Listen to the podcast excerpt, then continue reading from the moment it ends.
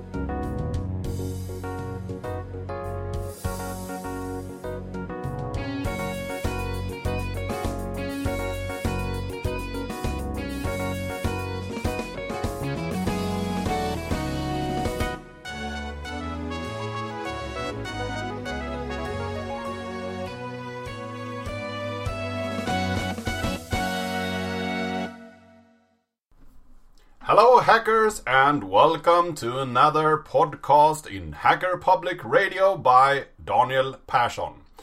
And I'm gonna talk about Java 14 today, the wrap up edition. I use Java every day, and I'm still on Java 8 because that was the last version that had a performant uh, color profile for creating images. But Java is moving forward, and we get a new release every six months. And this is the release that will be released on the 17th of March. We are in ramp down phase 1 now. The ramp down th- phase 2 starts at uh, the 16th of January. Then we have the initial candi- release candidate at the 6th of February and then we have the final release candidate at the second uh, twentieth of February. So we know now in the ramp down phase one what is going to be included in Java 14. So I will go through each of these and talk a little bit about them. First off, we have the JEP 305 pattern matching for instance of and this is a preview so this is the first time they are showing this interface and there might be changes in later previews uh, before they actually standardize it into the platform. And in this uh, pattern matching they have added as an assignment to for instance a string in this case. So if we have an if statement there where you check if object is an instance of string you can add the variable name afterwards and then you can use that inside of that if statement. I'm not really sure if this is a good way to show that you are actually assigning a variable. Perhaps you could uh, set the variable before so var s equals object instance of a string, for instance. I've also talked a little bit about people with people in my community on YouTube, and they thought that maybe we could do it a little bit more like Kotlin, where you have some uh, unsafe and safe assignments on the is operator, or you can put it into the platform as an instance.of, so you actually have uh, static uh, very static functions that actually handle the instance call and then you can have an optional back and use that with filters and so on. Uh, so there's a lot of different ways to do this. Uh, perhaps you have a better solution or a uh, thought of how you can implement this in a good way. Then please give me a comment in the comment section, and I'm very interested to hear about what you think about this JEP. Next up, we have JEP 343 packaging tool, and this is an incubator, so it's also very early. And the gist of this is that they want to create a tool where you can take your Java application that you have already prepared, so you have a minimal JDK chip with it, and create Debian or um, RPM packages or PKG or uh, damage files for Mac OS or MSI and or exe files for Windows. It's just a way to package these with an installer so you can easily install Java applications. Next up we have JEP 345 and this is NUMA-aware memory, memory allocation for G1 and this is only for Linux systems because you need some platform independent platform dependent logic there. And this is the non-uniform memory access that you can use with GM G1 for large scale uh, implementations where you have multiple nodes with one JVM that uses memory from different nodes and it's aware of the uniformity of the memory access so you can actually use memory that are closer to the JVM in order to get a better performance.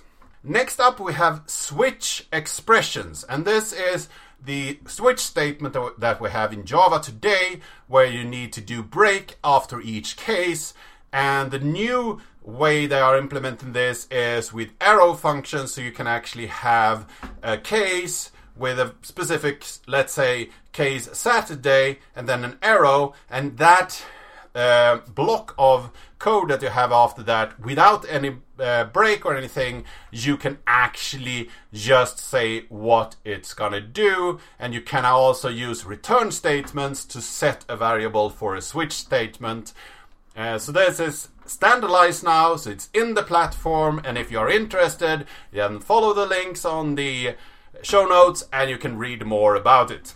Next up, we have JFR event streaming, and this is also a new API very early where they are trying to implement a streaming manner for all the different events that can happen in the JVM in order to monitor uh, an application during runtime or debug something that might not work well, or if you want to profile your application.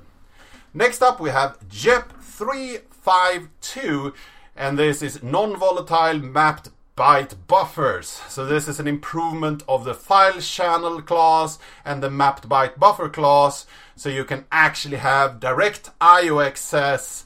Uh, with a better performance on non-volatile memory on Linux systems, and the reason that they have just only uh, Linux system is that mmap has this map sync variable that you can set in Linux, which makes this possible. So it's only for Linux systems for now.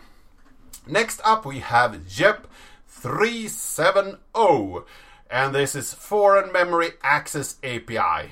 And this is a new API to actually uh, use native memory in a much more safe uh, way, and this is uh, connected with the earlier JEP, uh, and this is a replacement for the unsafe and other things that you used earlier in the Sun API that was actually a part of the main JDK functionality and not something that you as a developer should use. It should be for the JDK. So therefore they have made all those private and now they are trying to find a way to uh, open up so you can use foreign memory or native memory in the system in a more idiomatic way. Next up we have JEP 358 and this is helpful null pointer exceptions. So have you ever run a Java application and got a null pointer exception? You might uh, have had a stressful day in production where everything broke down and you didn't really figure out what happened. You just got a line number and you needed to figure out what was null in this line. And they are actually in the JVM. You have more information that than what you get on the uh, error messages today. So what they will add is actually what variable or what field on an object is null so you can actually debug this faster and get more information in your exception. Next up, we have JEP 359, and these are records, and it's a preview, so it's very early. And this is a way to create structures without creating a class with all the getters and setters and everything that you need uh, in that. Uh, so records are a smaller, easier way to write data classes and they are immutable. They have a public constructors, a bunch of getters, you have hash code and equal and also two toString and all this will be given to you if you use the record syntax. Next up we have JEP 368 and this is text blocks and this is the second preview. So we've already looked at this and it's actually a way to when you create strings you can uh, use triple bunny ears and then you write your string and you can do that on multiple lines and in the second preview they have added that you can add backslash in this text if you don't want line breaks in this uh, multi-line uh, text string. And you can also add dash s if you want the line breaks but you will keep want to keep the actual spacing. So you don't want to trim all the spacing around. They have also added some functions so you can for instance, strip indentations, you can translate escapes, and you can also use formatted. And this is a simpler way to add things into your string and then use this formatted to input different variables into that text string. Next up, we have JEP 366, and this is the start of removing things from the uh, API. So they have deprecated the parallel scavenge and old GC combination.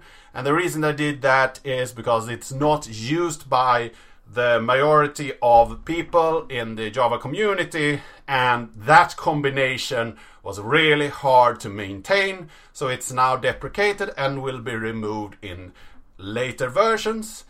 And then we have JEP 362, and this is a deprecation of the Solaris and SPARC ports of the JVM. And SPARC is actually still used and maintained by Fujitsu uh, as even this year, but I guess that the uh, usage of the JVM on SPARC is probably not large enough to keep that implementation, so they have re- uh, deprecated that in the JVM and will be removed in later versions.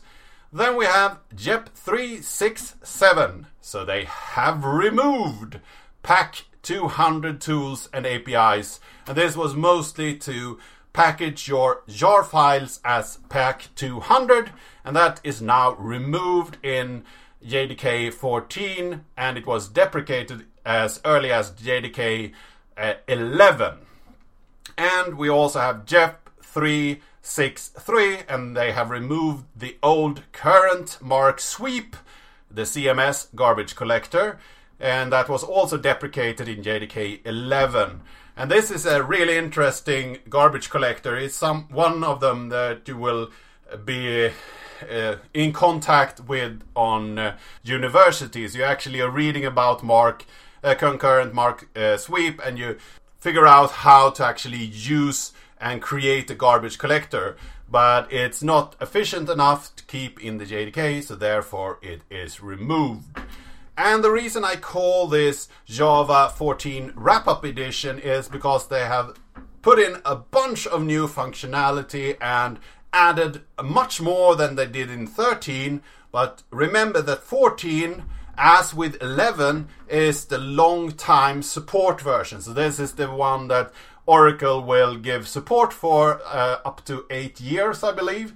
So that's why it's a little bit larger than the uh, version that came six months ago. So, this was what I wanted to cover today. I hope that you found this interesting.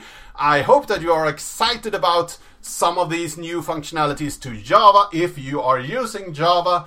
If you have any questions or suggestions, please leave them in the comment section. And until next time, happy coding!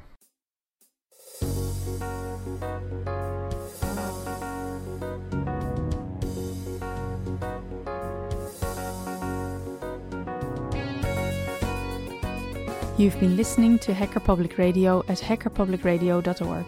We are a community podcast network that releases shows every weekday, Monday through Friday. Today's show, like all our shows, was contributed by an HPR listener like yourself.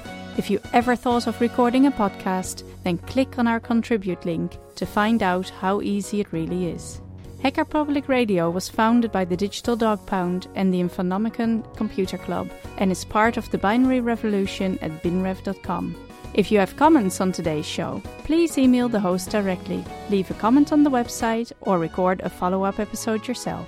Unless otherwise stated, today's show is released under a Creative Commons Attribution Share Alike 3.0 license.